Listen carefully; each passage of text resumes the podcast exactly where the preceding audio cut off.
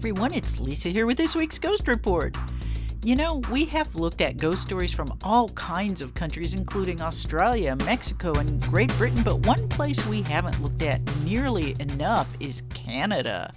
After doing a bit of reading, I have decided that the most intriguing haunted venue in the Great North must be the Fairmont Banff Springs Hotel in Alberta.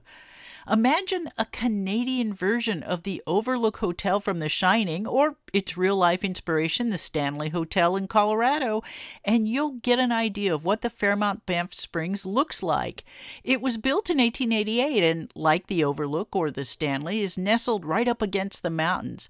And, like those legendary destinations, there are supposedly a lot of spirits inside this historic hotel, but one difference is that at least one of these ghosts is actually said to be helpful.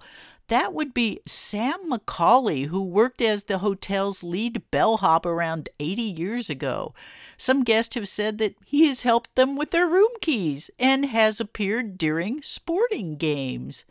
And then there's the bride, whose legend goes like this. Back in the 1920s, she was heading down the main staircase to her wedding, decked out in her wedding dress, when something caused her to take a fatal header down those stairs.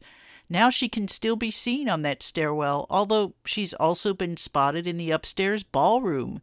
In some versions of her origin story, her dress caught fire from a candle as she headed down the stairs, so she is now sometimes seen surrounded by flames. Creepiest, though, might be the tale of room 873, said to have been where an entire family was murdered. Even though the room has long since been walled over, hotel guests have still reported encountering the spirits of the slain family members outside the sealed room or have even heard them screaming.